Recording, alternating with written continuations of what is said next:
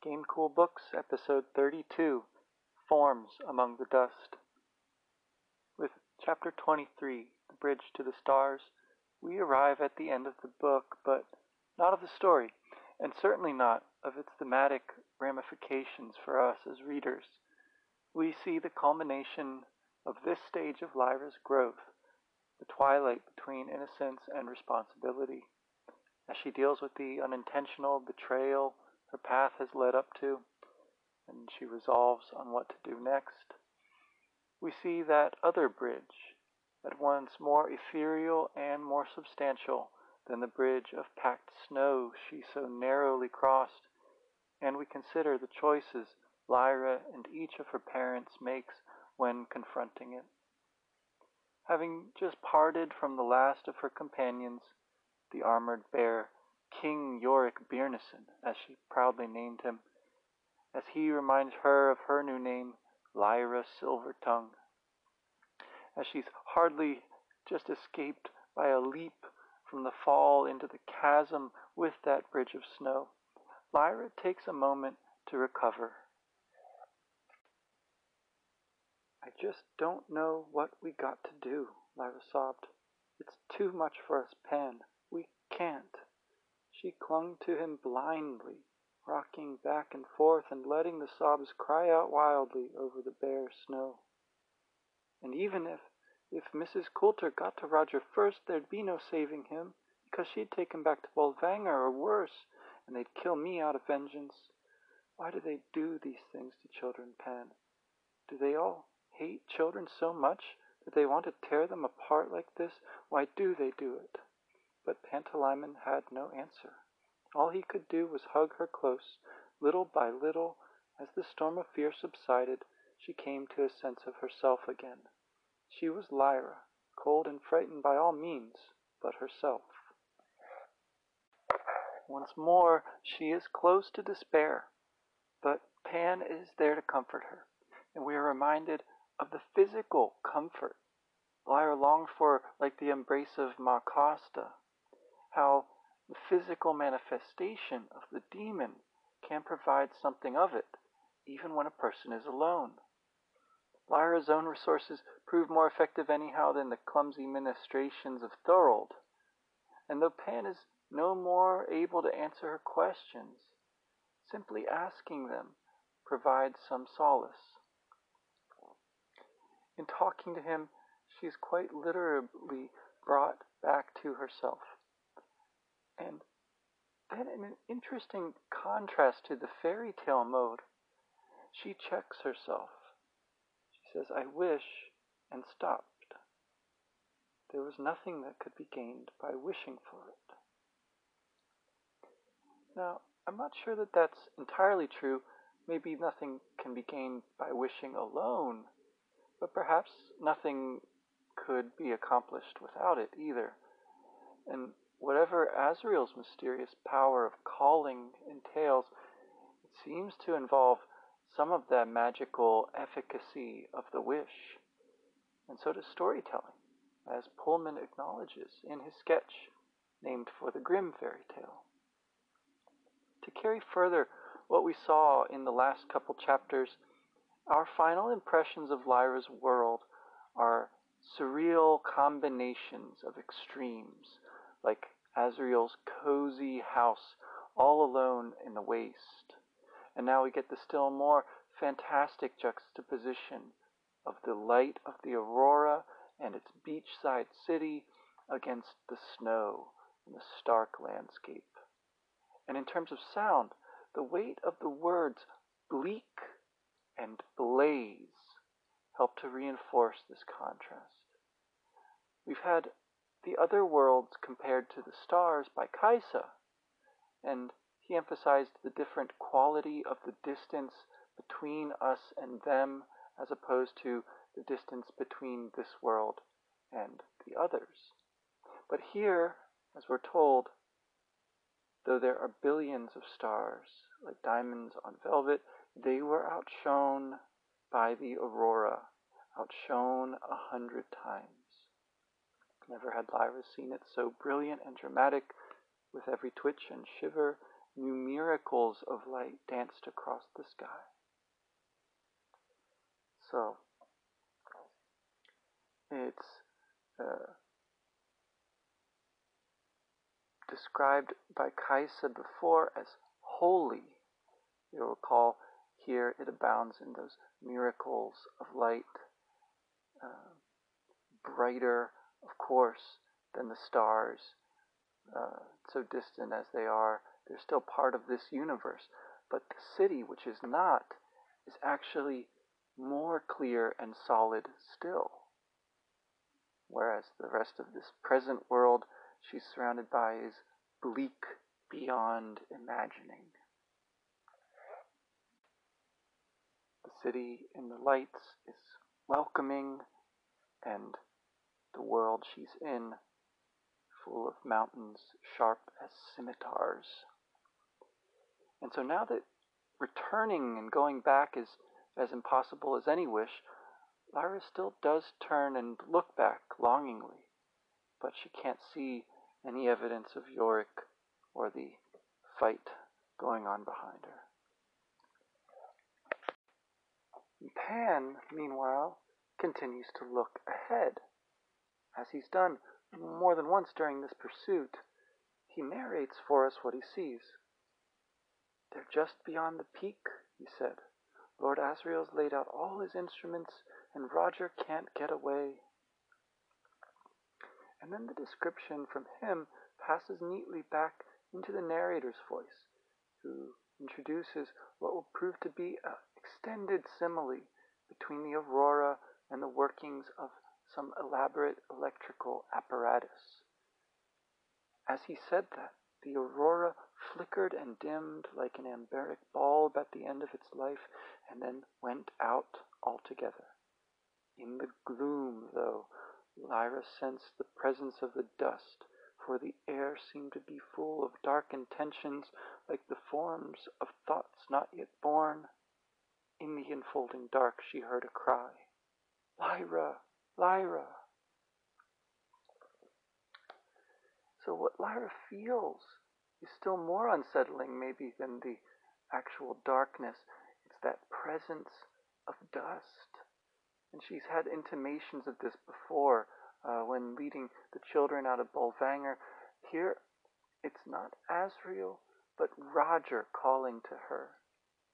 And in a portentous phrase that plays on the sound of the word gloom just before it, she hurries on at the end of her strength through the ghostly gleaming snow, those heavy clusters of consonants again. And she calls back to Roger.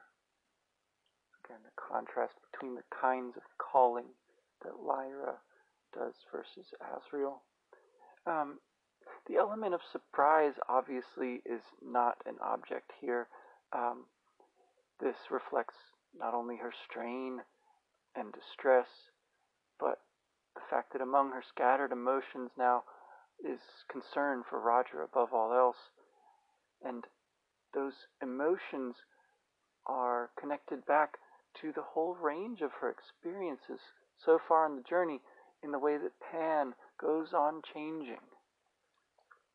Rapidly, in his agitation, lion, ermine, eagle, wildcat, hare, salamander, owl, leopard, every form he'd ever taken, a kaleidoscope of forms among the dust. So that repetition, although in a different sense, of the form, those forms of thoughts not yet born, that was the dust. Now Pan explicitly connected with it and with all of Lyra's experiences as manifested in the different animal forms um, come to be a kind of kaleidoscope, uh, a, whereas light creates the images in a literal kaleidoscope, it seems like it could be the dust that's casting this uh, series of images that uh, Pan uh, makes visible to us here. Far from settling, right? He appears to be undergoing something reflective of a new level of awareness. Um, something corresponding to this great anxiety of Lyra's, uh, which might make us think back to a name that I didn't dwell on before, that of the bear counselor.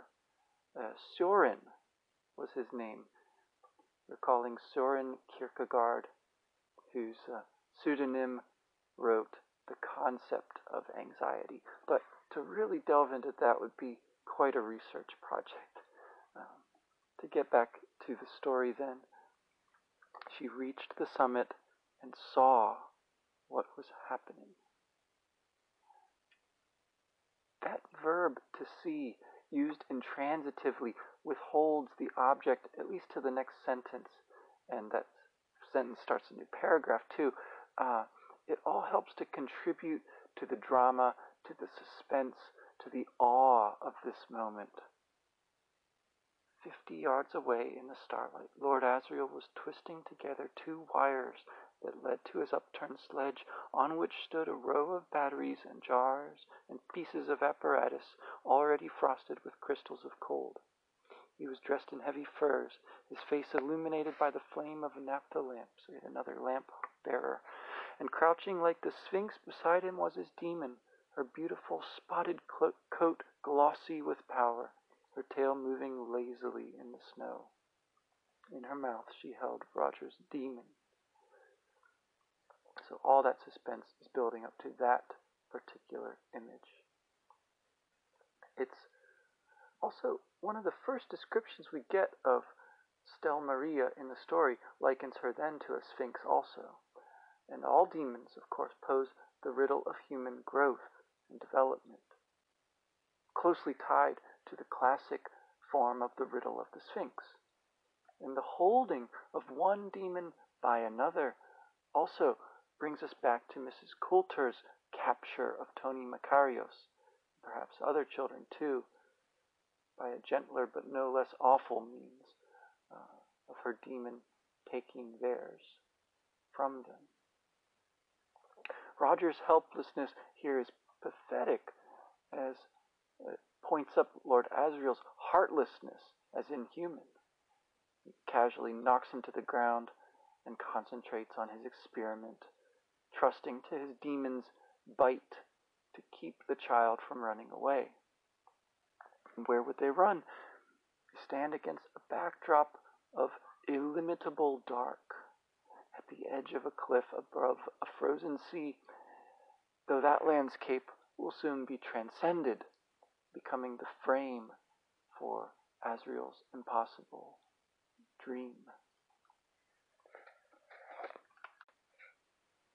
Then, as Lord Asriel connected his wires, the aurora blazed all of a sudden into brilliant life, like the long finger of blinding power that plays between two terminals, except that this was a thousand miles high and ten thousand miles long, dipping, soaring, undulating, glowing, a cataract of glory. He was controlling it, or leading power down from it, for there was a wire running off a huge reel on the sledge, a wire that ran directly upward to the sky. Down from the dark swooped a raven, and Lyra knew it for a witch daemon. The witch was helping Lord Asriel, and she had flown that wire into the heights. And the aurora was blazing again. He was nearly ready. That finger of blinding power then becomes Lord Asriel's finger beckoning to Roger. Anthropomorphizes the powers at work, uh, not unlike Thorold's name, pointing us back to the sky gods um, of Norse mythology uh, or Greek. It's also reminiscent of the powers that Dr. Frankenstein harnesses. Um, in the portrayal in the films, particularly of the crashing of the storm uh, that then gives life to the monster. Um, that's certainly another of Asriel's many romantic forebears. The raven of the witch, who must be up there flying though we can't see her, reminds us of the master of Jordan College and John Faw, both of whom were accompanied by black birds, as is Pullman, according to what he says in all his interviews. The power Asriel holds over the Aurora and over the boy are coming together. Roger helplessly came, shaking his head, begging, crying, but helplessly going forward. But then Lyra and Pan break the spell, at least temporarily. And following on all his anxious changes, as he did in the battle with the golden monkey, Pan changes rapidly, and so does Roger's daemon. Flick, flick, flick seems less a rendering of a onomatopoetic uh, sound here than it is of the visual representation those flickering changes would have if you made them into sound. And it's not a coincidence, I think, that it also evokes the working of film. I'll never understand, and so I never tire of saying how the producers of the Golden Compass movie could have cut such a cinematic tour de force as this final scene must have been from their movie adaptation when they released it at Christmas time all those years ago. We can only hope that the BBC is doing a better job this time around in their miniseries. Anyway, this confused skirmish uh, represents the final direct confrontation with Lord Asriel. Um, or rather, the first direct confrontation with Lord Asriel. It's the only time we've seen anyone actually fight back against him, I think, in this book. Uh, but curiously, he personally doesn't seem to even take part in it. Again, he's trusting to his daemon, and he's concentrating on his instruments. Her description, uh, a spotted beast, um, is also reminiscent of, or at least could possibly suggest uh, Dante in the Inferno um, rather than the ancient myth of the Sphinx.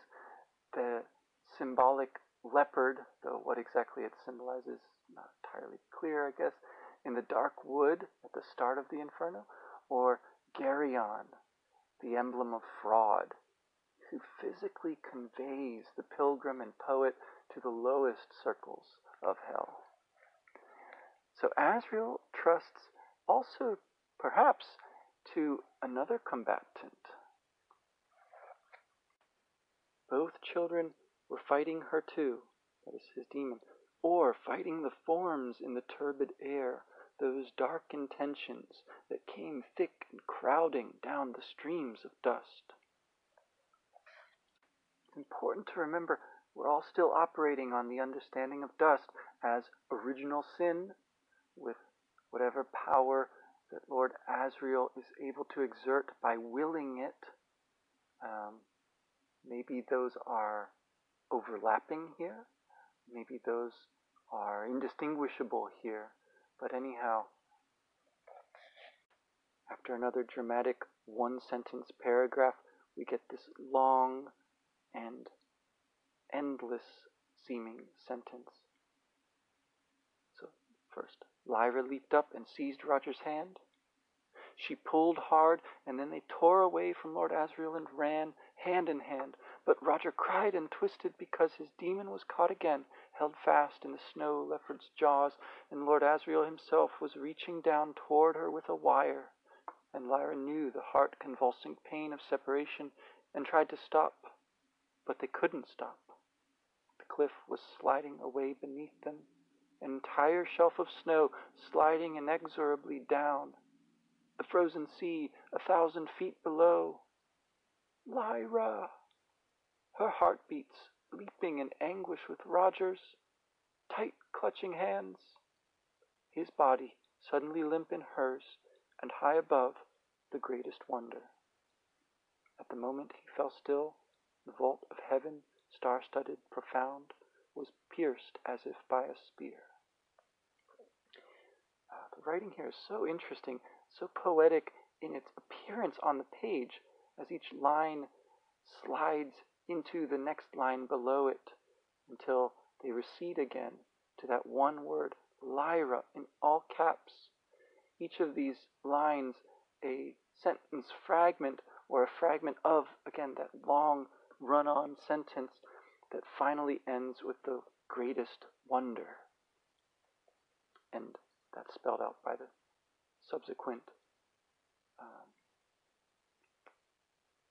finally get a, a complete sentence with it, uh, the verb being pierced as if by a spear.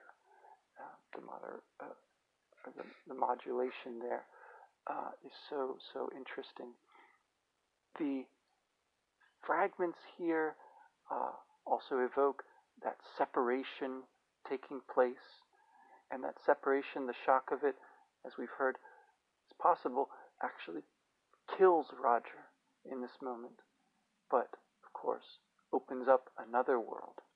The shearing off of the snow within one world is uh, recapitulated on a much grander scale, the breaking through the fabric between the worlds. And in fact, that breaking uh, affects a joining. And that's how they'll talk about it in the subtle knife. As the world's being joined on in that moment. So, in the series of juxtapositions here, now also the body of her friend is connected with the greatest wonder in nature or in supernatural events. The way that that spear is evoked is followed in the next sentence by a likening to an arrow from a great bow. Um, we could think here of other spear wounds. The spear in the representations of Christ on the cross, the spear wound that is then uh, converted into the dolorous stroke uh, in Arthurian romance. And we could think too of other arrows. we Could think of the bow or lyre of Heraclitus, or, for that matter, of Nietzsche, who speaks of Christianity itself as a great tension in the bow, teaching Western culture how to read. Um, but this time, the music of the aurora has run aground. Um, the great rending grinding, crunching, tearing sound reached from one end of the universe to the other. There was dry land in the sky. Sunlight. Sunlight shining on the fur of a golden monkey. There's a pause here, an ellipsis, as we have to take in this unexpected turn, just as the sliding fall of that shelf of ice and snow, which caused separation to uh, come about is, is halted somewhere lower down the cliff. Lyra watches and listens from that vantage point, from her accidental hiding place. Lyra could see over the trampled snow of the summit the golden monkey spring out of the air to the side of the leopard. She saw the two daemons bristle, wary and powerful. Uh, and when Lyra looked up from them, Mrs. Coulter herself stood there, clasped in Lord Asriel's arms.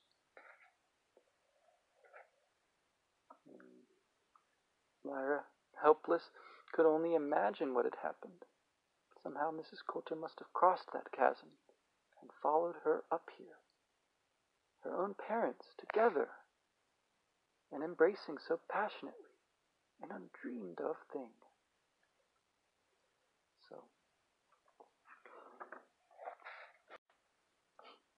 she heard her parents talking.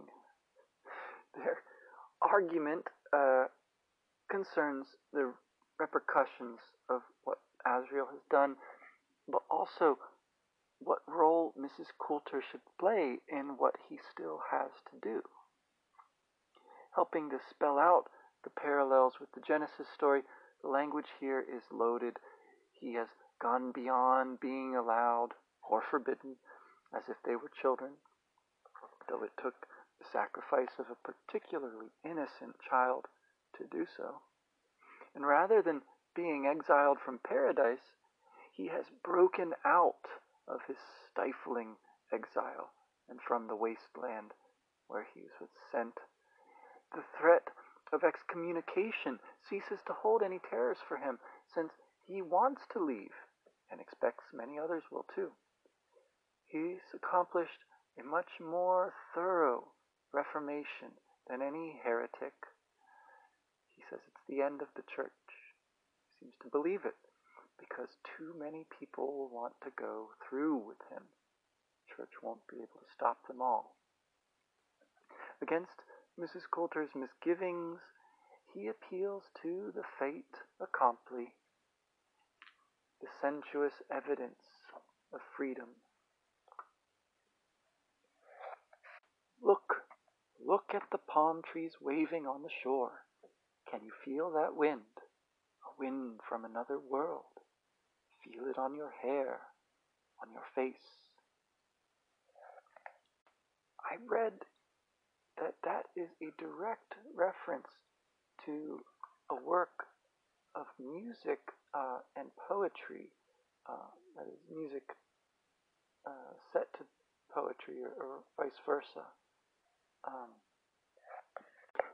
there it is Schoenberg's String Quartet Number Two, and the poem or the lyrics Transcendence by Stefan George. And the flow of dust coming with that wind and that sunlight, which Miss Coulter characterizes as choking with sin and death and darkness, rather, um, will also have to be reconciled with the consciousness which reads the truth in images. The, the working of the alethiometer is also caused by dust. A new consciousness breaking into the world is represented by that sort of modernist music and poetry, which, when it was new, all but replaced the already failing religious faith among many in Western society. The impact on Mrs. Coulter here is partly owing to this intellectual fervor, but partly also to her conflicted personal history with Asriel. So she's breathless, uh, rather, that's Lyra, sorry. Um, the woman clung to Lord Asriel as if she were dizzy and shook her head, distressed. No, no, they're coming, Asriel. They know where I've gone. Then come with me away and out of this world. And she tries then to shift the conversation to her daughter. Um, that's uh, rather Asriel uh, brings in Lyra there because um, Mrs. Coulter says she dare not, and he says that Lyra would, right? Um, he puts that right in her face that that uh, Mrs. Coulter had tried to mold her, but that uh, Mrs. Coulter, for her part, uh, gives the excuse that she was too coarse, too stubborn, had left it too late. Right? Um, so this must be quite the uh, conversation for Lyra to overhear in this moment. Um, and when she sees what happens next, his hands still clasping her head tense suddenly and drew her toward him in a passionate kiss, Lyra thought it seemed more like cruelty than love, and looked at their daemons to see a strange sight. The snow leopard tense, crouching with her claws just pressing in the golden monkey's flesh, and the monkey relaxed, blissful, swooning on the snow.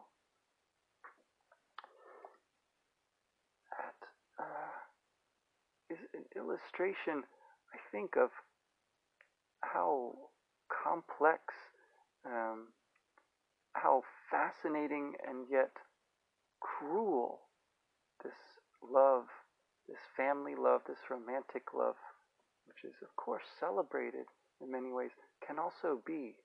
It's an important caveat from the narrator here. Um, and it's, it's very, very lightly done. we don't get much of the of an idea of what Lyra thinks of all this, um, but the, the, hints that we do get are telling. Uh, so this is where um, we get Mrs. Coulter's first name. Um, again, Asriel demands that she come with him, come and work with me. We couldn't work together, you and I. No, you and I could take the universe to pieces and put it together again, Marisa.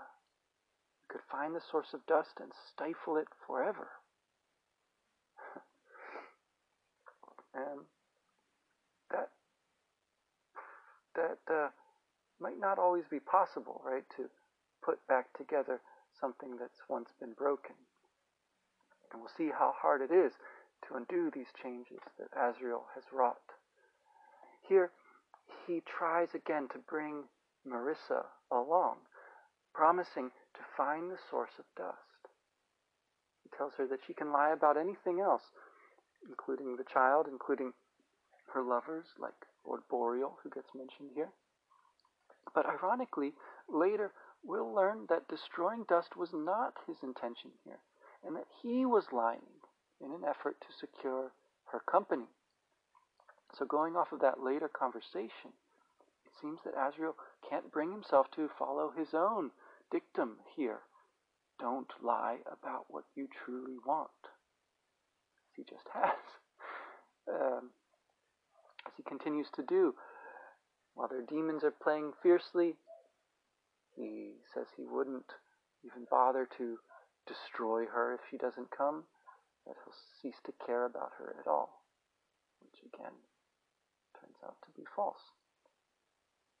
But the light that plays behind him seems a lot like a crown or, or halo in one of Blake's visionary illustrations. But anyhow, she resists the power of his call. And in the end, here, Mrs. Coulter opts not for that movement, that mysterious power of hers that we've observed all along, off stage, as it were, but she opts instead to stay in the world, not to leave it. And she does so, we're told, with an infinite, beautiful sadness. Her face is a mask of tears, and Lyra can tell that they're real. As she keeps her balance and bears her daemon away, though anyhow certainly wants to go, Lyra watches coldly. So again, there's that implied judgment, and it's understandable. But it also might be modified later by the shift Mrs. Coulter's character undergoes, uh, albeit an abrupt one, and certainly looks a little different in the light of Lyra's own eventual separation from Will at the very end of the story. So now it's time for Lyra to make her decision. Having heard all the arguments on either side, uh, such a vault of wonders she had never seen. Vault is a very interesting word to me, connoting the arch of the sky, but also the treasure hoard in the deep. And another rich ambiguity here. The city hanging there so empty and silent looked new made, waiting to be occupied, or asleep, waiting to be woken. Each of those may be projections of Lyra's innocence and Roger's peaceful rest. In the golden glow of the sun that melts the snow on his face, uh, or rather on his hood, um, she is nevertheless back where she started the chapter, crying. She felt wrenched apart with unhappiness and with anger too. She could have killed her father. If she could have torn out his heart, she would have done so there and then for what he'd done to Roger. And to her, tricking her. How dare he? So, heart tearing out would not be unprecedented, though the connection to Iorek's victory over Iofur is not made explicit. And that combination now of sorrow and anger is yet another pairing that rings true, and at least part of it owes to Lyra's sense of her father having tricked her, which is exactly what she has done so well all along, not least to Iofur. But if that's the line of thought at all, it's interrupted. Um, Pantalaimon was saying something, but her mind was ablaze, and she didn't hear until he pressed his wildcat claws into the back of her hand to make her. She blinked. What? What? Dust, he said. So here comes the reversal that's been set up by Asriel's and the church's definitions of dust. And it amounts now to a total revaluation, whereas Asriel's rebellion could be seen as nothing but a misguided reprisal against the church's own violence. Here's how Pan leads up to it. He's going to find the source of dust and destroy it, isn't he? And the oblation board, and the church, and Bolvangar, and Mrs. Coulter, and all, they want to destroy it too, don't they? If they all think dust is bad, it must be good. Um, he goes on. We've heard them all talk about dust, and they're so afraid of it, and you know what? We believed them. Even though we could see that what they were doing was wicked and evil and wrong, we thought dust must be bad too, because they were grown up and they said so. But what if it isn't? What if it's. She said breathlessly, Yeah, what if it's really good?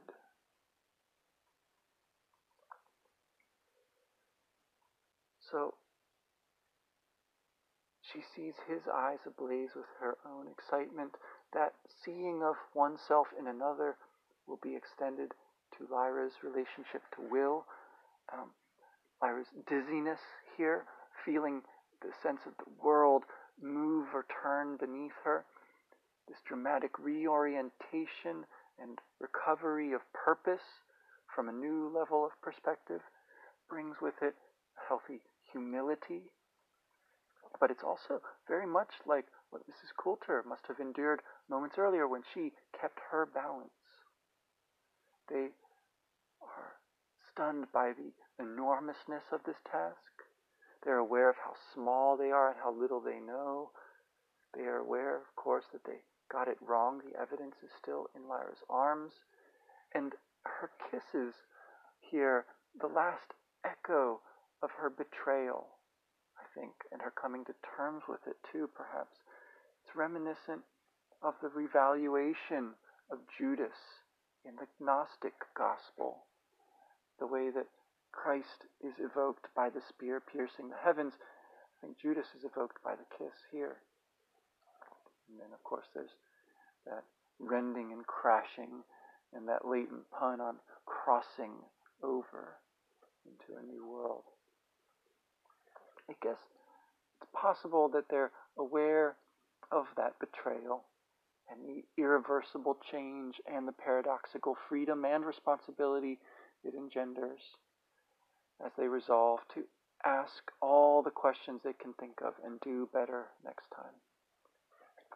And contrary to what the narrator said at the end of the last chapter, or at least to understand it in a different sense, they're not alone anyway.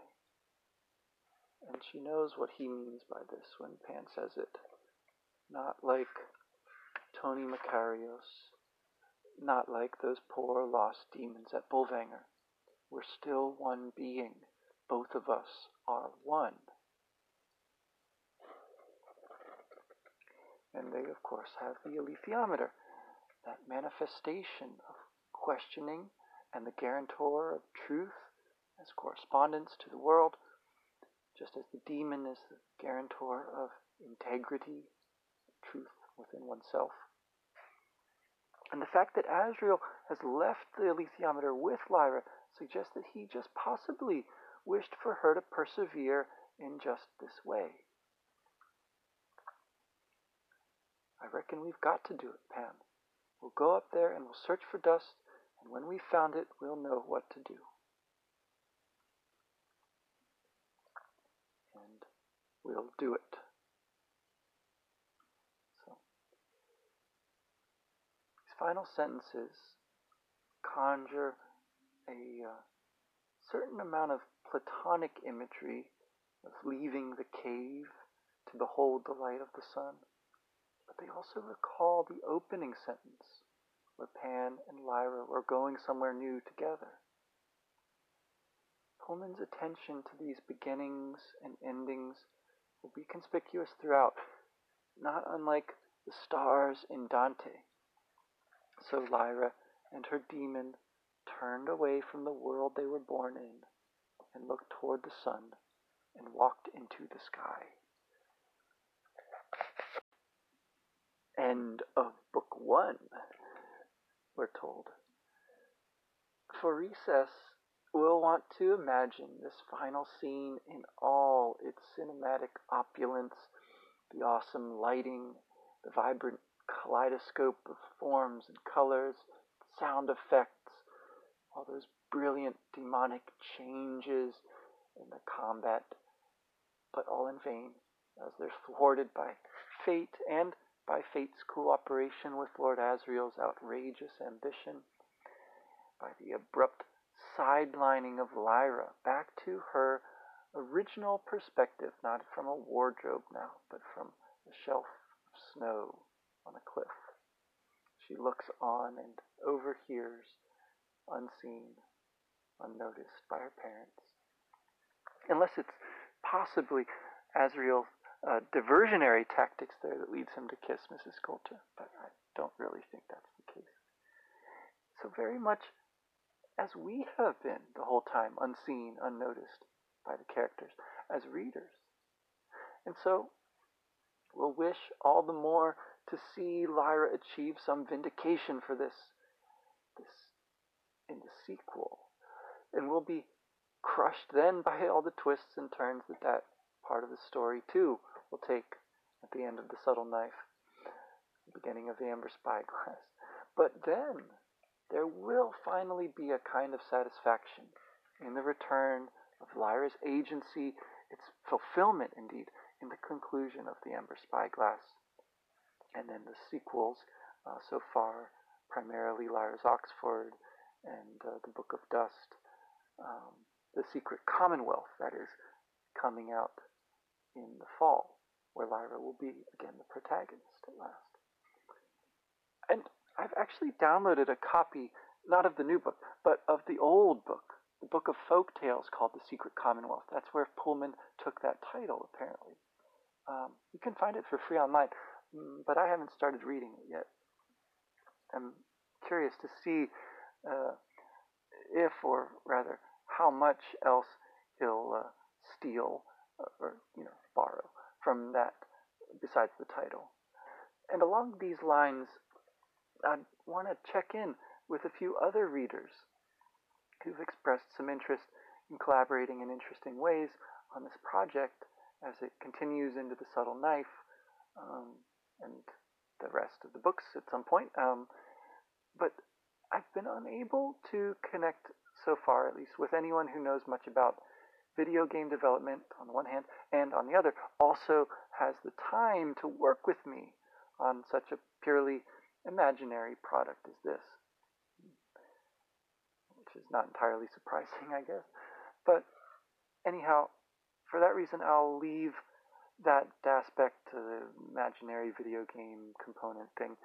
I'll leave that more on the back burner for now and stick to investigating the story for what it is. Do a better job of delving into the writing uh, choices and uh, techniques and so forth that Pullman uses. I'll try also, I think, to reach more of a general audience, maybe with the subtle knife discussions than I've been able to manage on the Golden Compass. Um, so, any comments or help with how I might best go about adjusting this tone for more general audience would, would be appreciated. Um, I think part of that is having had a live audience at Norwescon 42 last weekend. Um, I was talking about Harry Potter with my co-podcaster and friend Sarah Miller. I think that probably is what has made me a little more conscious of the fact I should probably strive for that in my own podcast here too. So at the end of the game, I think we'll have to have uh, just a brief roll of credits, uh, maybe one final uh, stirring song to evoke the bridge to the stars and Lyra's uh, going along it. Um, I've never been very clear on how exactly to picture this moment. Um, we're told in the next book that, that, it's very foggy, and so it sort of obscures, I guess, what must have been sort of unclear for Pullman himself, too. Um, but anyhow, somehow we would have to represent it. We'd have to have a kind of retrospective glance, I think, over the many scenes of Lyra's world and uh, the characters there that we left behind, at least momentarily here. Um, and I really hope that you will have enjoyed playing this game if and when it ever becomes a reality. I certainly hope you've enjoyed the uh, podcast uh, ramblings that uh, we have converted this wonderful story into. Um, hope that it has unlocked or opened up something that is there in the story uh, and that it has given you a greater appreciation and enjoyment of Pullman's Golden Compass. This is the penultimate episode. Of course, there is one more, but it's more of just a celebration, the question and answer and concluding remarks, uh, which I'll have for you next week. If you can join live, that would be fine. Uh, but you can also always send in any questions, comments, and ideas. And thanks again for listening. Take care.